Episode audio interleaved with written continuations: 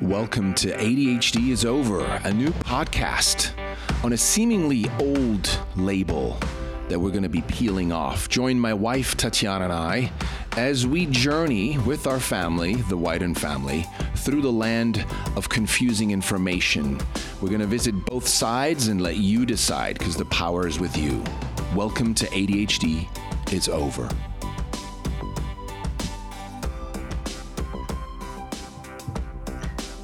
My guest today is Dr. Leonard Sax. Dr. Sax earned his bachelor's degree in biology from MIT and his PhD in psychology and his MD at the University of Pennsylvania. At his family practice, he has provided care for children and adults in Montgomery County for more than 18 years before returning to clinical practice in Chester County, Pennsylvania. Dr. Sax has led workshops and given keynotes not only all across North America, but also in Australia, Bermuda, England, Germany, Italy, Mexico, New Zealand, Scotland, Spain, and Switzerland. He has written four books for parents Why Gender Matters, Boys Adrift, Girls on the Edge, and The Collapse of Parenting, a New York Times bestseller. Dr. Sax has also been a guest on The Today Show, on CNN, Headline News, PBS, Fox News, NPR's Weekend Edition, the BBC, and many more. His essays about a wide range of child and adolescent issues have been published in the Washington Post, the Wall Street Journal, the Los Angeles Times, and many other online outlets, including the New York Times, Psychology Today, and the AAP flagship journal, Pediatrics. But what caught my attention the most was an article Dr. Sax wrote for the Wall Street Journal in 2013 called unspecified mental disorder, that's crazy. I am uh, very excited and feel honored to welcome Dr. Sax. Thanks for being here. Thanks for inviting me. My pleasure. Well, I would love to dive right in. You have a wealth of knowledge, uh, which we'll get to, but uh, just a very simple question that I always ask What is ADHD? So, ADHD, formerly known as hyperkinetic reaction of childhood and formerly known as minimal brain dysfunction, uh, is a real neurological condition. It is not common, but it's a genuine impairment. It is a cognitive impairment uh, in which an individual, uh, usually a child, finds it difficult to sustain attention. That's my answer. Got it. Very nice. And in your opinion, is it currently or has it been in the past overdiagnosed? Well, I think we can say with confidence that in the United States it is greatly overdiagnosed. Uh, and what I mean by that is that a great many kids who do not have ADHD right now are diagnosed with ADHD. And the United States is certainly an outlier. Uh, in that domain. So, for example, I wrote a book with a French publisher titled Pourquoi les garçons perdent pied, les filles se mettent en danger. And in writing that book with French colleagues, I learned that in all of France, there are fewer than 6,000 kids on medication for ADHD. In the entire nation, uh, which is more than 60 million people. There are more kids on medication for ADHD in Los Angeles alone wow. than there are in all of France. Um, and um, we've got very good numbers from the United Kingdom. Uh, they keep close tabs on who's diagnosed and who's treated. And a uh, teenager in the in the United States is 14 times more likely to be diagnosed and treated for ADHD than a teenager in the United Kingdom. I present those numbers with the analysis in a chapter of my book, The Collapse of Parenting. Uh, the original title of that book was The Collapse of American Parenting, and the subtitle was Why Most Kids Would Now Be Better Off Raised Outside North America. And although the publisher would not allow that title, and non celebrity authors don't get to choose their titles, the publisher would not allow that title. They allowed most of the content. And so the original manuscript had a chapter showing that kids in the United States are now many, many more times likely to be on medication for psychiatric disorders compared to kids in the UK, Germany, Switzerland, Australia, and New Zealand. And I, I break down the numbers. Uh, uh, in that chapter. As I said, a, an American teenager is now 14 times more likely to be on medication for ADHD compared to a British teenager. 40 times, 40 times more likely to be diagnosed with bipolar disorder compared to a German kid. And 93 times more likely to be on medications like Risperdal, Seroquel, Zyprexa compared to a child or teenager in Italy. Uh, 50 years ago, there was no difference between the United States and the UK, Germany, or Italy in the prescribing of psychiatric medication.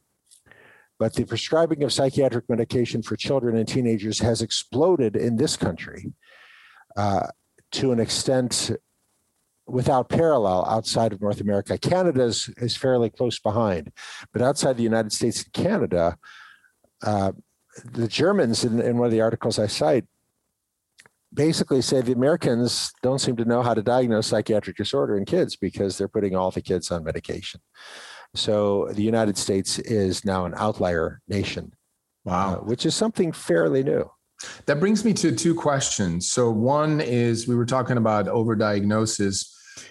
If we're saying these kids, or if you're saying a lot of these kids are misdiagnosed, what do they and i'm going to use these words very carefully what do they have quote unquote or what what else do they have that's not adhd okay. if they're misdiagnosed so, this is something i know a lot about because i'm a practicing family doctor. I've been a medical doctor in the united states for 35 years. So let me tell you a typical situation from my own practice. So in the united states something called conners scales are very popular. Conners scales is basically a uh, a scale where the teacher uh, rates the kid. The kid's not paying attention, kid is uh, distracted, and they rate him on, on a scale of, of not at all to a lot. And so parent comes in waving these Conners scales from the teachers, and the teachers, all the teachers are saying, this kid's not paying attention. He's he's he's not following, he's totally inattentive. And the parent says, Hey, he's off the charts on the Conners scale. He's clearly not, he clearly has a deficit of attention. So he has attention deficit disorder, right? I'll say, well, not so fast. Uh, yes, he's not paying attention, but there are many, many reasons why kids don't pay attention. Uh, a child who is anxious will not pay attention. A child who's depressed will not pay attention. A child who's struggling with his parents' divorce, adjustment disorder, has a lot on his mind, may not be paying attention. And a child who is sleep deprived will not pay attention. And in the United States, uh, teenagers in the United States today are getting about 90 minutes less sleep than they were getting 20 years ago. Because in this country, the boys are staying up past midnight firing photon torpedoes at the Klingons, and the girls are staying up past uh, midnight uh, photoshopping their selfies for Instagram. Uh, and they're all sleep deprived. Sleep deprivation mimics ADHD of the inattentive variety perfectly.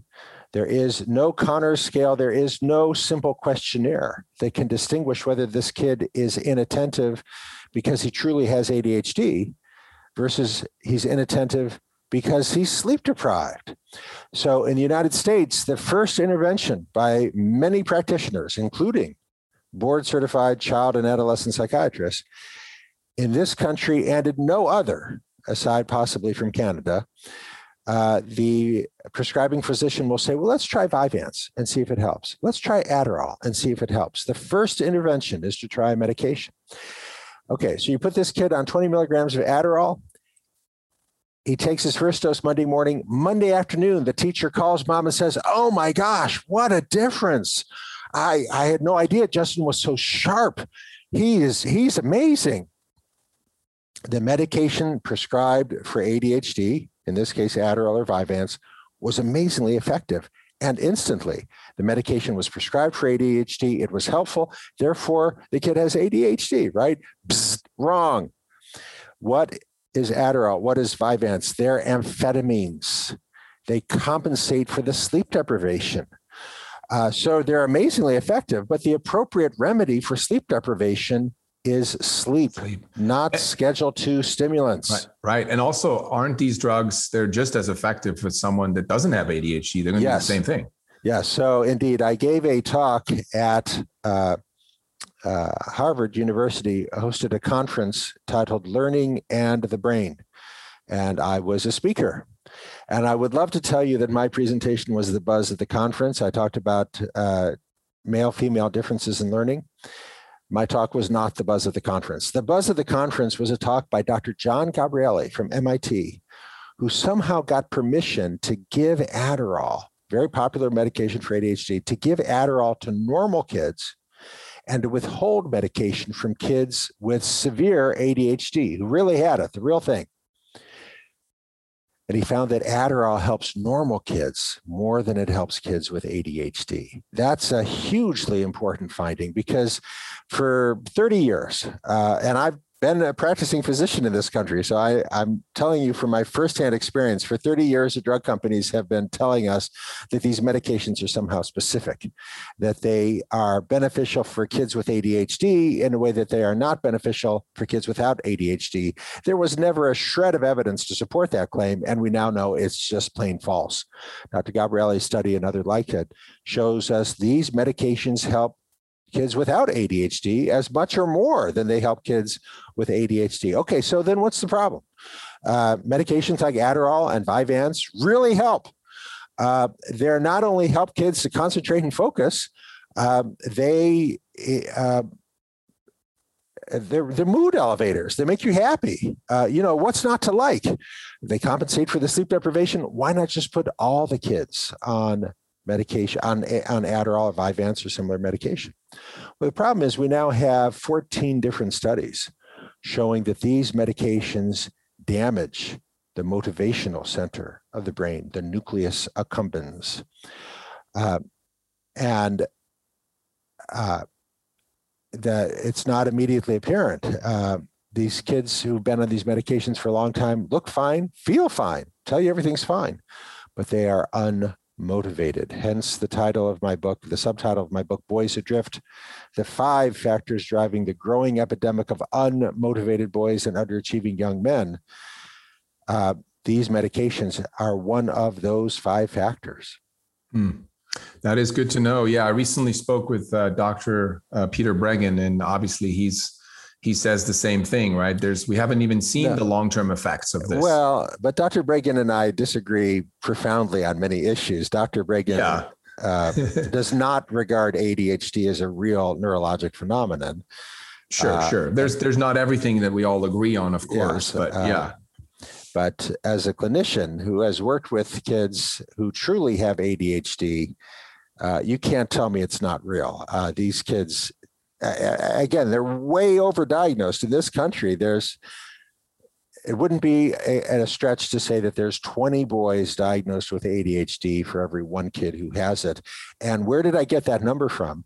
I got that number from the fact that 50 years ago, the uh, incidence of what we now call ADHD was about 1% of American boys and much lower than that for girls. It's now 20%. According to the CDC, 20, 20% of American boys have been diagnosed with ADHD. I don't think that 20 fold explosion is real. I think that, uh, like most neurologic conditions, like many neurologic conditions, the incidence stays relatively constant over time. It was 1% 50 years ago. I suspect it's about 1% today. But for those 1%, it really matters. And uh, that's why I don't agree with people like Dr. Breggin who say that the correct percentage of kids with ADHD is zero. I think that is a disservice to the kids who truly have it. And and what do you, what would you say is the cause for those one percent, the the tangible cause for their ADHD? How would you measure that or well, ADHD that? is a neurologic disorder, uh, and neurologic disorders uh, sometimes arise um, uh, for cerebral palsy, for example, we can say, well, the cause in this particular child's uh, case was an, a deficit of oxygen uh, in the birth canal. Uh, that's why this child has cerebral palsy. But for many neurologic disorders, you cannot right. arrive at a cause. Why does Michael J. Fox? Why did Michael J. Fox develop Parkinson's at an early age? Uh, people have speculated, but neither he nor his doctors can answer that question. Uh, for many neurologic disorders, you have it, it's real, Uh, just because we can't say with confidence how Michael J. Fox developed Parkinson's doesn't mean he doesn't have it or that it's not real. Right. He has right. it, it's real. Cause etiology is a separate issue that is often very difficult to. So is it more is it more like in this case there's certain behaviors, right, that we then call consider as symptoms and then they fall under the the definition of that disorder, but the behavior though No, no I'm going to I'm going to stop you there because Yeah, yeah, please. uh, that is uh, that's not accurate. If I can share a slide, Yeah, uh, please. I want to I want to. Uh, this is a slide from uh, the presentations that I do for uh, uh, psychologists, school counselors, uh, psychiatrists, child psychiatrists. So the official criteria for ADHD changed in 2013 with the publication of DSM-5. Uh, yeah, you have to be inattentive, but as I stress to professionals, that's the least important criterion in distinguishing whether this kid has ADHD versus something else. Mhm. Uh, onset before age seven in DSM-4, onset before age 12 in DSM-5. Childhood onset is required. Multiple settings is required. A kid who doesn't pay attention at school, but does pay attention on the soccer field, does not have ADHD. Kids who truly have ADHD are impaired in multiple settings, but I found a lot of kids who just hate school and they don't pay attention in school, but they're fine on the soccer field. They're fine playing their video games. They're fine with their friends. Mhm. The correct diagnosis there is not ADHD. The correct diagnosis is a kid who hates school. Now, hating school is a problem, but it is not a psychiatric disorder and it should not be treated with psychiatric medication Yep, yep. uh, significant impairment. And most importantly, when I meet with other professionals or lead workshops, symptoms not due to another disorder. And this is where American practitioners really have fallen down. Uh, you have to establish that this kid's, yeah, he's not paying attention. We all understand that.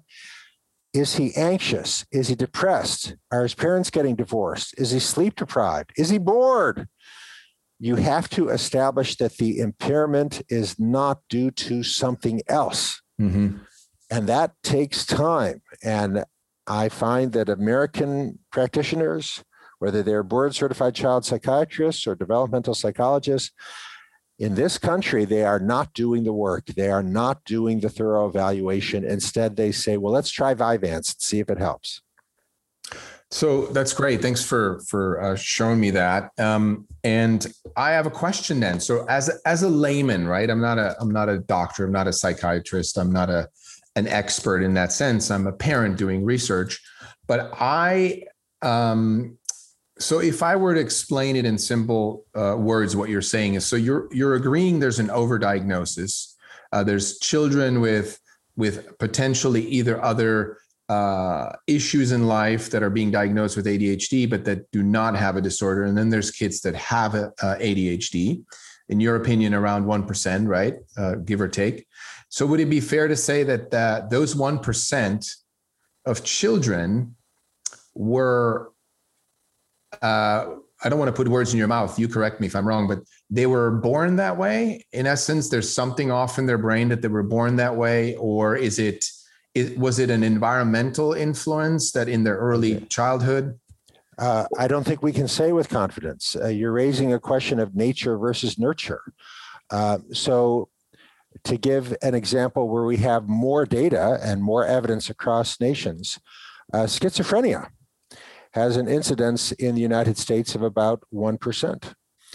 Uh, and we have all kinds of evidence that there is some kind of biologic basis for schizophrenia. And yet it is much more common in the United States than it is, for example, in East Asia. Uh, why? Uh, are the East Asians just underdiagnosing it? Schizophrenia is a pretty major psychiatric disorder. How could they be missing that? And the conclusion that has arisen over the last 40 years, a pretty intensive study on this topic for schizophrenia, is it's an interaction between nature and nurture. That yes, there may be some biologic predisposition, uh, but something in the environment has to happen as well um, in order for a kid actually to develop schizophrenia, a young person to develop schizophrenia. And I think we're likely to discover that the same is true of ADHD. Mm-hmm. Uh, why is the incident, the incidence, uh, uh, is it biological or is there something going on in the environment, endocrine disruptors? Could they be playing a role? Possibly. Uh, I don't think we can say with confidence uh, to At what extent point, yeah. ADHD, when it's really there, uh, is it innate, genetic? acquired, some interaction between innate and acquired. Uh, we don't have anything like the research to answer that question. Even in schizophrenia, where there's been much more uh, research, the jury is still out. Got it. On, got it. on to what extent schizophrenia is uh, hardwired innate deficit versus something that you acquire. Great, thanks for for explaining it that way. Um, so let's go back a little bit to, and this is related to your Wall Street uh, Journal article uh, that you wrote, um, and it's it's around this topic of a unspecified uh, mental disorder. And I just want to ask then: Is it the fact that that there's this overdiagnosis? Is it due to the net, the dragnet being much wider in the DSM-5 than before? no. Uh, so let me explain to everybody, make sure we're all on the same page, uh, what I was talking about in my article for the Wall Street Journal. The DSM, the Diagnostic and Statistical Manual, is the standard text in American psychiatry. It defines all the different disorders and establishes the criteria for the different disorders. The latest edition, DSM 5, was published in 2013. And the DSM 5 made many changes uh, one of which was they introduced this new uh, notion of mental disorder unspecified. So with uh, ADHD in the DSM-4, the previous version, you could have ADHD uh, of the hyperactive variety. You could have ADHD without hyperactivity, just with inattention, or you could have a combined type. But in each of those varieties, those three varieties, hyperactive, inattentive, or combined, you had to meet the five criteria that I just showed. DSM 5 changed the rules and said, we're going to add a fourth variety of ADHD, ADHD unspecified. And the only absolutely required criterion is that you don't meet all five criteria. In other words, we're going to loosen up the criteria very substantially so that if someone's close, but they don't meet all five criteria, then you can still call them ADHD, just call it ADHD unspecified. and wow. the point of my article was to say that this is really a pretty profound change in the rules because it's not just ADHD, it's every psychiatric disorder, including schizophrenia. Uh, there is now schizophrenia unspecified, meaning, the, and the only criteria, the only required criterion for schizophrenia unspecified is that you don't meet the criteria for having schizophrenia, which is pretty scary. Yeah. As I point out in the article, it means that you can now go into a psychiatrist's office and walk out with a diagnosis of schizophrenia unspecified, which is a job killer. Uh, I mean, you can't, if you have such a diagnosis, you will never be allowed to fly a plane or direct a preschool. Uh, because uh, those jobs are going to require you to report have you ever been diagnosed with a psychiatric disorder? And if so which? And then you have to say it and you can say 10 other psychiatrists have disputed that you're still sunk. Uh, once that's on your record uh, you can either fail to disclose it which is a crime or you can disclose it and not be hired. So it's a real problem. But mm. eight years have passed since that happened and it is not the case that there has been an explosion in the uh, d- diagnosis of ADHD as a result of that loosening. There was already, uh, the United States was already an outlier in 2013. I wrote my book, Boys Adrift, uh, 2007, long before uh, this happened, the first edition of Boys Adrift, um, and pointed out then that the United States was an outlier. So, although the uh, change in the DSM 5 raises some real substantial questions about the integrity of American psychiatry. Uh, it is not an explanation for the United States being an outlier among nations. Hmm. Yeah, and and let's talk about for for a moment about um, the the parents, right? uh, you said earlier that uh, usually medication ends up being the first resort. They go straight to let's try this, let's try that. Uh, talk to me about what you've what you've uh, experienced uh, with parents in your practice. Like, why do parents so quickly agree to this? Because a lot of, a lot of parents just trust and they go, okay, let's do it. Uh, what, what's there if we break that down? Well, every family is different, but uh, what very often happens is parents uh, know a neighbor kid who was struggling, and then he went on Vyvanse, and wow, he was struggling just my, like my son, and now he's doing great in school. Every parent wants what's best. Every good parent wants what's best for their child. And the neighbor kid had problems very similar to my son, and now he's doing so much better. Went from B's and C's to straight A's and the parent and the boy say it was because he's started taking Vyvanse. So I want to get some of that for my son. The perfectly reasonable, understandable motivation. So it's really in, in the in the realm of of the the schoolwork gets done. There's not too much friction at home. Like everybody's happier, uh, quote unquote, right?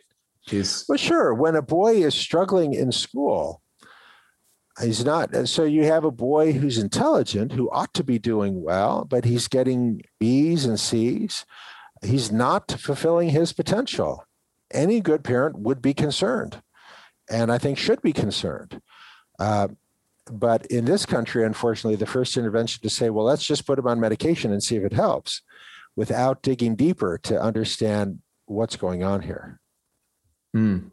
and and uh, i just want to uh, uh, bring up something we talked about earlier, uh, which is that nature versus nurture. So um, uh, Gabor Mate, who we talked to about mm-hmm. Uh, addiction and trauma, he said that at the root cause of of every or any mental disorder is some form of trauma right so not the root cause but at the root cause is some form of trauma and of course trauma is is a thousandfold, right? There's what do you say to yeah. to a well, I, like that? I vigorously dispute that. Uh, I don't think that's at all true. Some some psychiatric disorders clearly have a uh, biologic basis.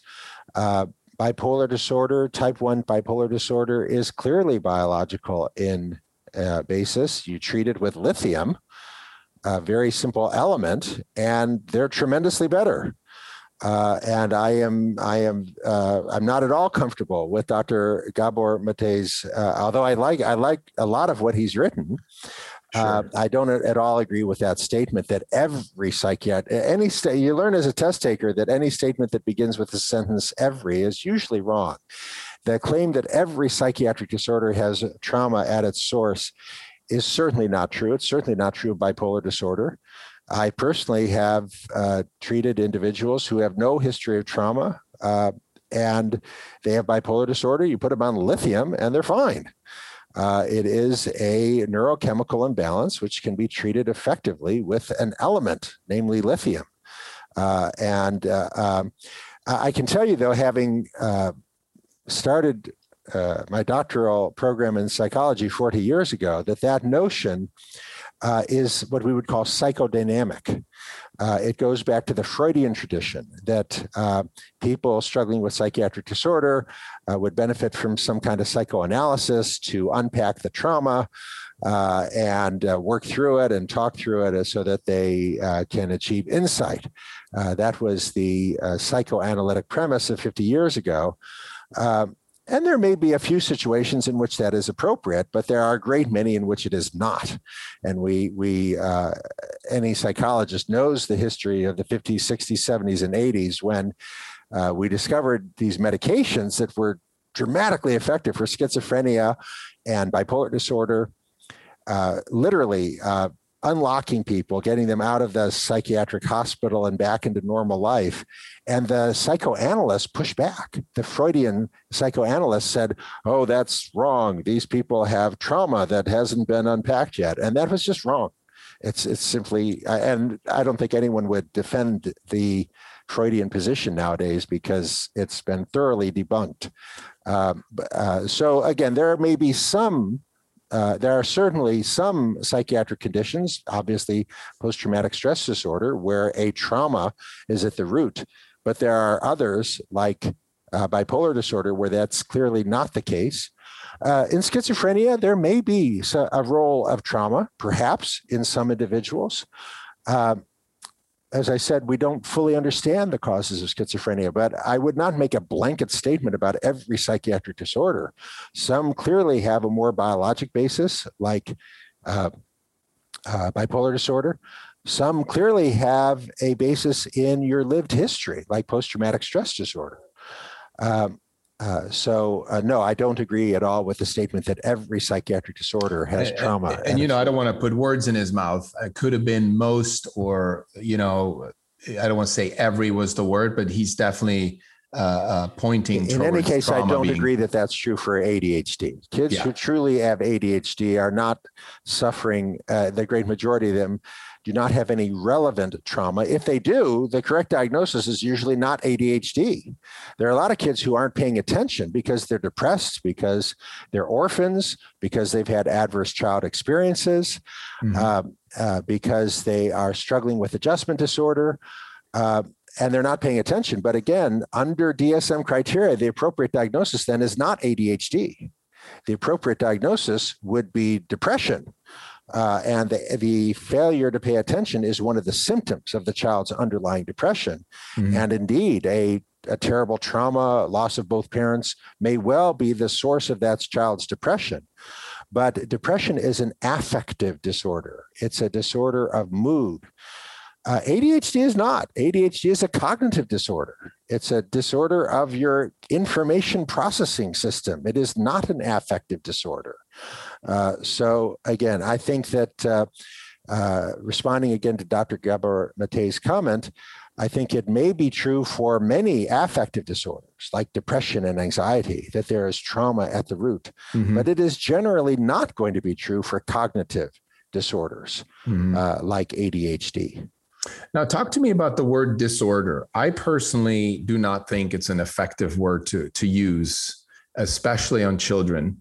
Um, I know it's a, a medical term or a call, I don't know the, the, the exact uh, origin of it, whether it's the, the DSM uh, as the origin or um, I just believe in in labeling children with any word. We'd have to be much more careful than to use what I think society doesn't really see as an empowering word.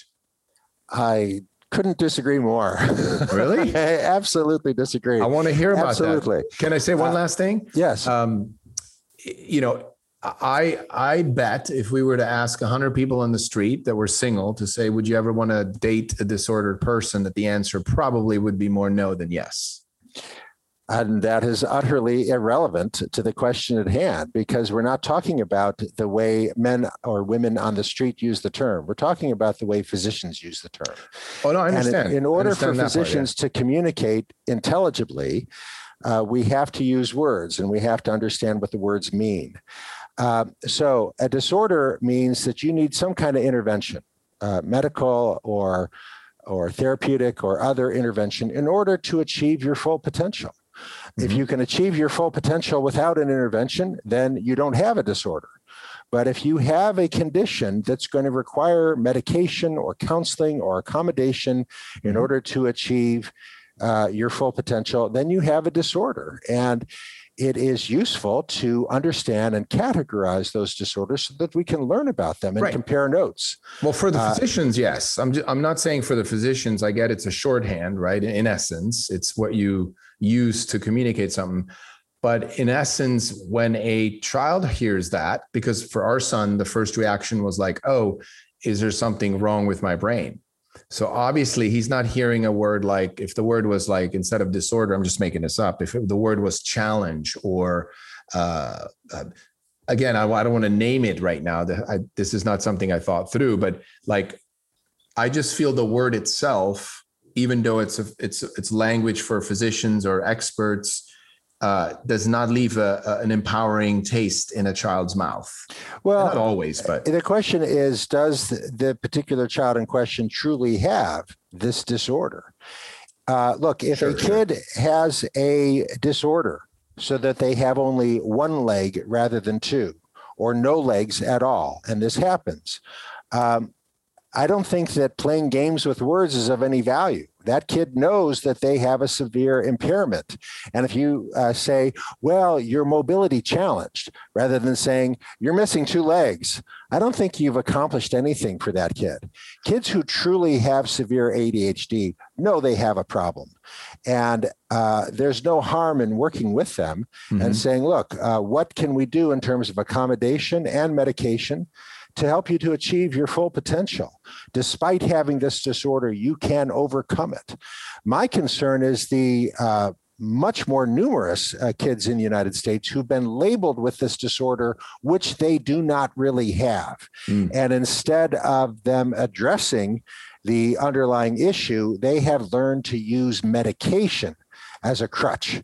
So instead of getting some self control and turning off the devices and going to bed at a reasonable hour, they're staying up till two and three in the morning and then popping Vyvanse or Adderall to do well at school and using the excuse of this disorder uh, as a justification for taking this medication. Uh, and I think it's very harmful for these kids because they're now coming to regard medication rather than personal self control as the key to their salvation. Right. There's a dependency that starts to yes to build as well. And what is what kind of future are we looking at if we keep medicating all these kids that don't have ADHD, right? In your opinion, that what what kind of young adults are we creating in the future? Well, again, this is a major focus of my book, Boys Adrift, uh, where I describe the long term outcomes of some of these boys from my own practice. Uh, I describe a boy. Um, so um, uh, he comes in to see me. Uh, his, it, it, it, wasn't his idea though. His mom made him come in. She got very upset with him one day and confronted him and said, "You know, what's the story? You roll out of bed late every morning. You work a few hours a week at the coffee shop you're 28 years old. You don't have a life. You don't even have a girlfriend. And he laughed. He said, Well, I used to have a girlfriend. Then she found out I only work a few hours a week at Starbucks. She dumped me. And mom was like, Well, yeah, duh. You know, how many women want to be with a young man who's got no ambition beyond earning pocket money for his video games and his pornography? So she insisted he come talk to me, uh, which he was happy to do. I'd seen him uh, uh, many years earlier. Um, for various illnesses. But I had I was not the prescribing physician for his Ritalin. He was taking Ritalin. This was years ago when Ritalin was very popular. Uh, he was on Ritalin from a psychiatrist from age nine to age 17. That's the end result. A young man who is not working, not looking for work, and perfectly happy. Uh, so in 2006, there was a movie came out called Failure to Launch, starring Matthew McConaughey uh, about a young man who's handsome and funny and friendly and very intelligent, but utterly unmotivated, living in his parents' home. And I wrote an op ed for the Washington Post saying, you know, I'm seeing this. This, this movie was an unexpected hit, number one movies, low budget, but number one in the United States for many weeks. And I said, I'll tell you why it's number one. It's because we all know somebody like this and we're trying to understand it. This young man who's funny, friendly, intelligent, and totally unmotivated. What's going on? So, again, that understanding that was the major eh, motivation for me to write my book, Boys Adrift The Five Factors Driving the Growing Epidemic of Unmotivated Boys and Underachieving Young Men. And these medications are one of the five factors. You end up uh, destroying the nucleus accumbens, strike to strike. You end up damaging the nucleus accumbens, the motivational center of the brain. And the result is young men just like the one I described young men who are happy, funny, friendly, but unmotivated and perfectly content to live their life in their parents' home, playing video games and looking at pornography. So in essence, it's the the uh, opposite of what parents were expecting, right? They were expecting medication's going to give them good grades. They're going to get into a great school, uh, eventually graduate, get a great you know position as a CEO somewhere, and they'll be happy and and and you know have money for the rest of their life, so the parents can kind of relax. Uh, but it sounds like there's an opposite effect to that taking the medication that the motivation is going to be missing. I mean, that's pretty huge. Well, uh, again, I would quarrel with your point, use but... of the word opposite. These medications have a cognitive effect, which is they help you to concentrate and focus. The damage to the underlying uh, uh, motivational center of the brain, uh, most American doctors are not aware of this. Um, and uh, uh, they are aware of it overseas, I found, when I speak on this topic in uh, Germany, Switzerland, Italy, uh, England, Scotland, Australia, New Zealand. Um, but in the United States, it's rare to find doctors who are aware of these studies showing that these medications damage the motivational center of the brain. And why do you think that is? Why are they not aware of it? Let me tell you a story.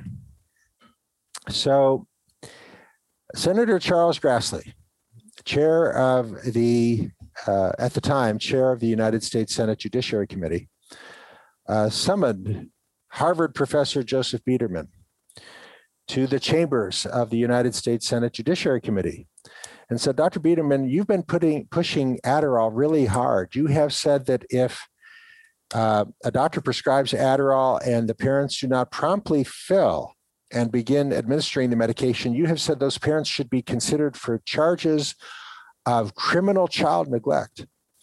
Dr. Biederman, uh, are you by chance taking any money from the drug companies? and he said, Well, of course. Uh, uh, Senator Grassley said, Could you tell us how much money you have recently taken from the drug companies? He said, I don't know off the top of my head, maybe three, 400,000. And Senator Grassley said, Dr. Biederman, I want you to go back to your offices at Harvard Medical School and return to this committee under subpoena if necessary, and tell us exactly how much money you have recently accepted from the drug companies, which you have never publicly disclosed.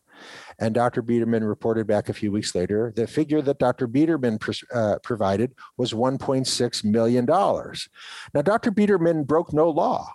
Any American doctor can accept any amount of money from a drug company and they don't have to disclose it. Dr. Biederman's action was not illegal, but it was, in my judgment, unethical. He should mm-hmm. have told us that he was getting much more money from the drug companies than he was getting from Harvard Medical School, that he was functioning as a paid spokesperson for the drug companies, but he didn't. And I have a flyer from Harvard Medical School saying, uh, come to our weekend CME continuing medical education seminar led by the renowned Dr. Biederman, who will go over best practice for evaluation and management of the child with ADHD. No mention of any drug company there. It just says Harvard Medical School. Um, and, you know, to be honest, that's how we physicians in the United States keep up. We go to conferences. And now, when I go to a conference, I make sure that there's no one affiliated with drug companies uh, uh, leading a talk. But uh, not every doctor uh, is concerned about that. I wrote an article uh, titled Child Psychiatry is Sick with Hidden Conflicts of Interest. Uh, because, okay, so continuing the story of uh, uh, Senator Grassley, he then had other leaders of child psychiatry come in, and they said, We all do this. We all do this. Uh, which is very troubling. Here we have the leaders of child psychiatry in the United States saying uh, Senator Grassley said, Didn't you think you should disclose this? And they say, No. And he said, Why not? He said, Well, because everyone does it. All of the leaders do this. Now, make no mistake, your local child psychiatrist isn't getting squat. Uh, and when I've spoken and led workshops for child psychiatrists, they're furious when they hear these stories because they feel that Dr. Biederman has sold them out. Mm-hmm. Uh, uh, but uh, the leaders of child psychiatry in the United States uh, are corrupt. That's the only word you can use for it. They are promoting medications. Now, I am not suggesting for a moment that Dr. Biederman would act any differently if he wasn't paid. Dr. Biederman loves the idea of medicating children, um, and he gets paid very good money to do it. I'm not suggesting that he is corrupted in the sense that he would say anything different if he wasn't getting the money. Right. But the uh, pharmaceutical industry in the United States has great influence. Uh, first of all, they ensure that uh, the leadership uh, gets paid a lot of money to promote their line. Secondly, uh, the United States is one of only two developed countries that allow drug companies to market medication directly to parents. So your copy of Parents Magazine comes shrink wrapped in an ad for Vyvanse saying, Hey, is your kid not doing well at school? Talk to your doctor about Vyvanse. Um, uh, that would be unlawful in every other country, with the sole exception of New Zealand, where it doesn't actually happen, although it is legal. Hmm. Uh, so we've got a very peculiar situation in this country where the, uh, the leading institutions like Harvard and the National Institutes of Mental Health uh, and National Institute of Mental Health are very substantially influenced by drug company money. Uh, and the drug companies are allowed to promote medication direct to, to families. Uh, so those are some of the factors that lead to the United States being such an outlier. And would you say that those those leaders, those experts, they don't know about the effect that you described on the motivational, or they know about it but they just don't talk about it because it's not in the interest of who who gives them money? You know, I would love to ask Dr. Biederman if he is aware of this research. I can tell you that many leading child psychiatrists are not aware. I spoke at Grace Church School in uh, Manhattan, Lower East Side of Manhattan. Uh, and I talked to parents about the dangers of these medications.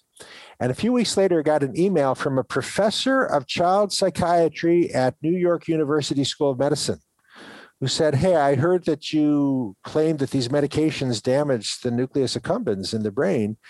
She said, I've never heard anything uh, to that effect. Could you please provide me uh, mm. some of the references that you claim uh, show this effect?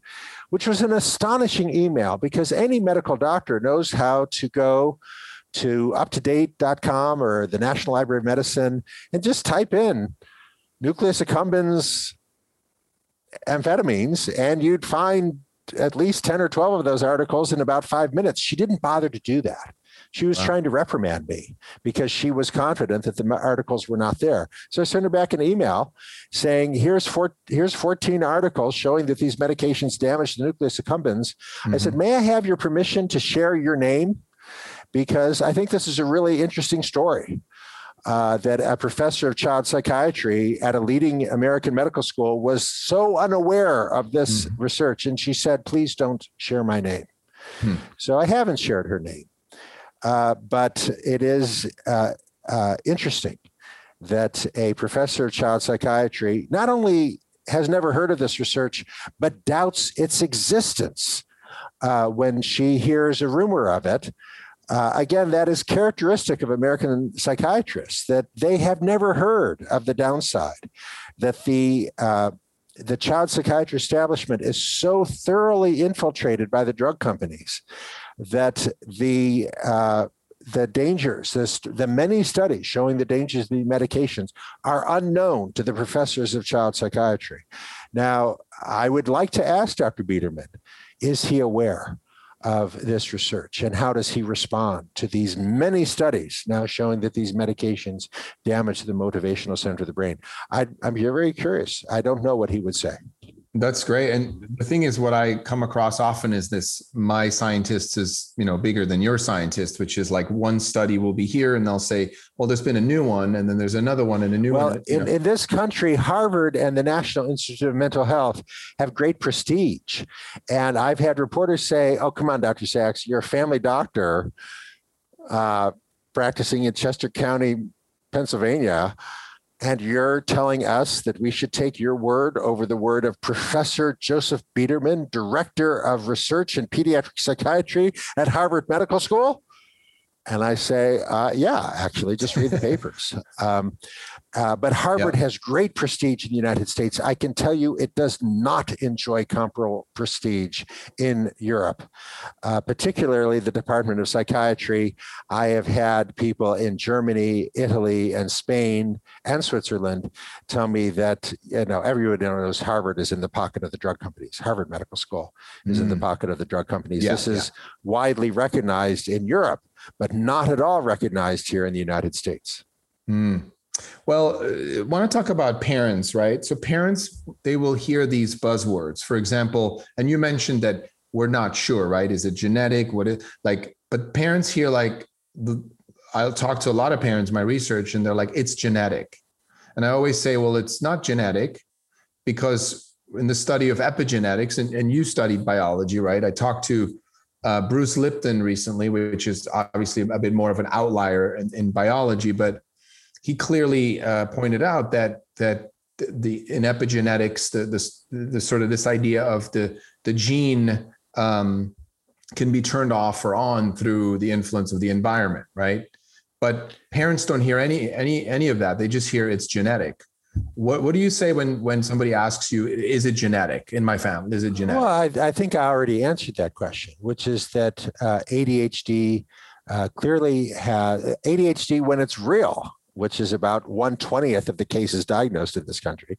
But the real phenomenon of ADHD clearly has a biologic basis, uh, which may be in part innate, uh, which means uh, that it may have genetic or epigenetic factors, and certainly in part due to environmental factors as well. Uh, which may be toxic factors or developmental factors. Uh, I think we are very far from knowing uh, the uh, complex constellation of causes that lead to the real phenomenon of ADHD. ADHD happens. Uh, it's real when it happens, but as I said, it is greatly overdiagnosed in this country, which makes any attempt to figure out what's causing it uh, almost doomed to failure in this country because uh, many of the kids in your study don't really have it. Uh, so uh, the noise is going to uh, outweigh the signal. And what what would you tell parents that? Um, I mean, you have families come into your practice and they get a diagnosis, or you, you essentially once you end up working with a family that has a child with ADHD, other than medication, what have you seen as the most effective um, if there's not medication involved? You make accommodation in the school. Uh, in the great majority of cases of kids with ADHD, the issue is that they are underperforming in school. And absolutely a different school uh, that with different approaches. Again, this is a major focus of my book, Boys Adrift. Uh, why did the rate of ADHD uh, increase by 20 fold over the past generation? Well, a big factor was because school changed. And school changed in ways that uh, made school unappealing to many boys. The acceleration of the early elementary curriculum. We now ask five year olds to sit still and learn about diphthongs and phonemes, which we did not do in this country 30 years ago. Uh, I devote a chapter of my book, Boys Adrift, to the changes in education in the United States that had the unintended consequence of disengaging many boys from school. Uh, look, when I grew up in Ohio, we would throw snowballs at each other on school playgrounds, and the teachers would come out to join us. I remember it was students versus teachers. We had a great time. Yeah. Uh, now, if two boys are throwing snowballs at each other on a school playground, a teacher will run out and say, "What are you guys doing? You're not allowed to do that here. You got to wait till after school and go off school grounds. Throwing snowballs is strictly prohibited. You know that." Boys doing things that boys have always done throwing snowballs, pointing fingers at each other, saying, bang, bang, you're dead, drawing a picture of a weapon in art class when the teacher says you can draw anything you want. Boys doing things that boys have always done now gets you in trouble. Yeah. And that is a major factor driving this growing epidemic of boys who hate school uh, and who then get diagnosed with ADHD, but they don't have ADHD. They hate school, which is a real problem. But the first intervention should not be to put them on medication, but to understand what's going on at school. Oh, he hates school. Okay. Yeah. Well, then let's find a different school.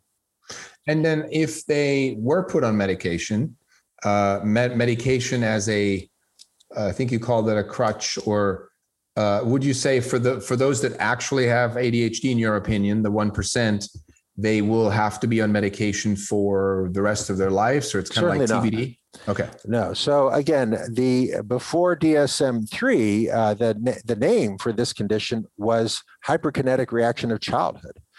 Uh, ADHD, by definition, was a childhood disorder, uh, and 40 years ago, it was believed that everybody outgrew it. And then, beginning about 20 years ago, guess who? Dr. Joseph Biederman at Harvard said, no, kids never outgrow it. They have to be on medication forever. Yep. Uh, and we now know, of course, that he was functioning as a paid spokesperson for the drug companies. But at the time, people were like, wow, Harvard Medical School. Well, then it must be true. And uh, uh, we now have many practitioners uh, who believe that you have to stay on medication? The great majority, uh, the great majority of kids with ADHD can go off medication, often in middle school, uh, sometimes in high school. It is very unusual for a child with ADHD to need to stay on the medication into adulthood. Most unusual. Mm. Yeah, because I hear this a lot where, you know, it's kind of like it's for life and you got to just keep on it because if you come off it, then you can't focus again. Well, right? that's Dr. Joseph Biederman is, is that's the man work. we have the credit for that.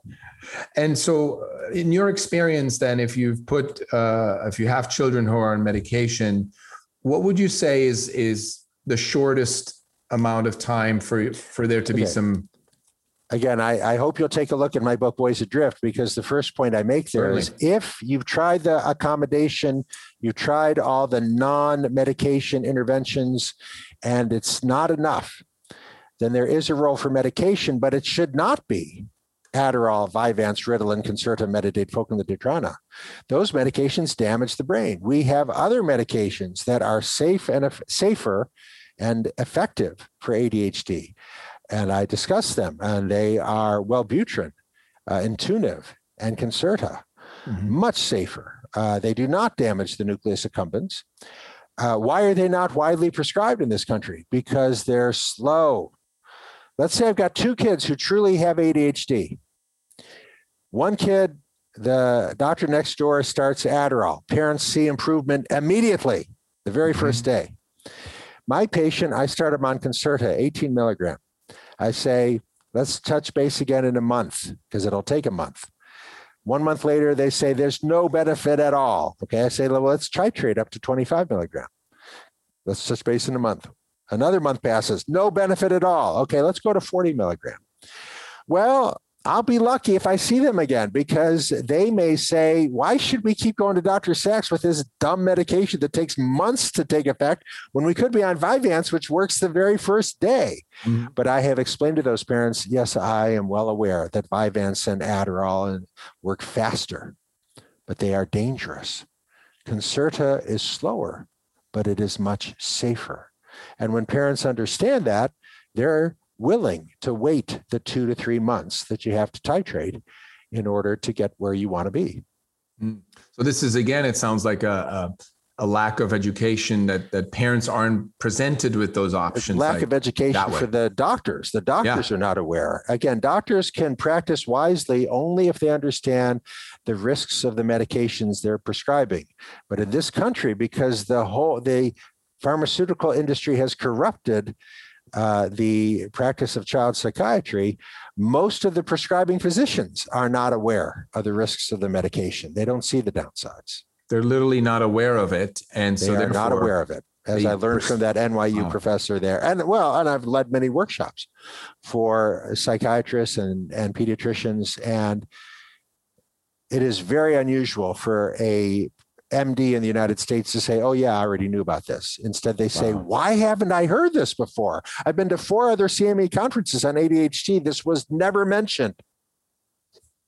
Amazing. Um, what else can you, I mean, what, what can we do? Can this ever be changed? I know this is an idealistic kind of thought or question, but what can be done to change this in the United States? What so do we I took do? A, I took a five year sabbatical from medical practice from 2008 to 2013 because I was so passionate. I wanted to go out and spread the word. It was a complete waste of time. Uh, and I've learned look, I cannot change the United States. And I returned to clinical practice. Uh, eight years ago. Uh, I cannot change the United States, but I can help this family. Mm. So, what I say when people ask me that is, I have no idea how to change the United States. And I've kind of given up, to be totally honest, but I am very confident about helping this family because I've done it. And I can explain to the parents. And if the parent says, you know, uh, so I was doing a presentation for parents, and a father said, Dr. Sax, during question and answer, the father said, Dr. Sax, I just have a great deal of trouble taking you seriously because you're claiming that these medications, which are widely prescribed in this country, damage the brain. You know, if that were true, wouldn't I have heard this before? And I urge the parent read the. I, I give a 12 page handout. Well, now I posted online. I, I, I, provide a 12 page handout online with all the different studies showing that these medications damage the nucleus accumbens. Uh, there has been no refutation. Dr. Biederman has never even acknowledged the existence of these studies, let alone trying to show any shortcomings in them. And they're very diverse. Uh, uh, and they also make perfect sense uh, from a neuroscience point of view. How do these medications work? They mimic the action of dopamine in the brain. Where is the highest concentration of dopamine receptors in the brain? The nucleus accumbens. It is very plausible. In fact, it would be surprising if giving a medication that mimics the action of dopamine did not affect the area of the brain where all the dopamine receptors are. Right. right. Uh, so it is perfectly plausible from a neuroscience perspective that these medications uh, damage the nucleus accumbens. We have animal studies showing this. We have human studies showing this. Uh, and we have no studies that don't show it. Uh, so again, I, I, present this research at substantial length in the revised second edition of my book, Boys Adrift. Um, and the problem in the United, again, people outside the United States know about this and rarely prescribe these medications. That's why the the title of the book I sent to the publisher was "The Collapse of American Parenting: Why Most Kids Would Now Be Better Off Raised Outside the United States." Uh, because if we just go by a simple parameter, what's the odds that your kid's going to get diagnosed and treated with a ma- for a major psychiatric disorder? The odds are many times higher if you're in the United States than if you are in Switzerland, Germany, uh, Australia, or New Zealand you make me want to move back to Switzerland now. for not just for that reason, but you know, there's eh, there's just a wholesomeness there that's hard to replicate anywhere else in the world. Has its well, own no, problems. Now, wait just a moment. I am a patriotic American. Yeah, yeah. I mean, I mean and there are wholesome places in the United States. Yes, yes. Uh, uh, and there are corrupt and perverse places in the United States, uh, uh, as there are in Europe. Yes, absolutely. Uh, um, so I don't think that Europe has a uh, uh, can claim any special virtue uh, in general, but specifically with regard to the diagnosis and treatment of psychiatric disorder in children, the United States has gone off off the deep end. Um, and um, one reason why my publisher insisted on changing the title uh, she and I, Lara Heimert, the publisher, had a, a, frank discussion. She said, Leonard, you're not moving. Uh, you don't really mean this seriously. Uh, you're raising your daughter in the United States. And um, uh, so the title doesn't make any sense. Um, yes, let's recognize that the United States has some problems. And she allowed me to keep the chapter showing how kids in the United States are many times more likely to be diagnosed and treated with psychiatric psychiatric disorder than kids elsewhere. Mm-hmm. But let's focus on strategies that we can use here in the United States to prevent our kids from being incorrectly diagnosed and treated rather than in the original book there's a manuscript uh, there was a chapter titled when is the time to leave in which i touted the virtues of new zealand for english mm-hmm. speakers um, i do love new zealand uh, and it is yeah. free of many of the problems that uh, we have in this regard uh, but you know, they got their own problems as well. Yeah. Uh, uh so uh, I don't have any advice about how to improve the United States, but I can make re- many recommendations for a particular family on what you can do for your kid. Yeah.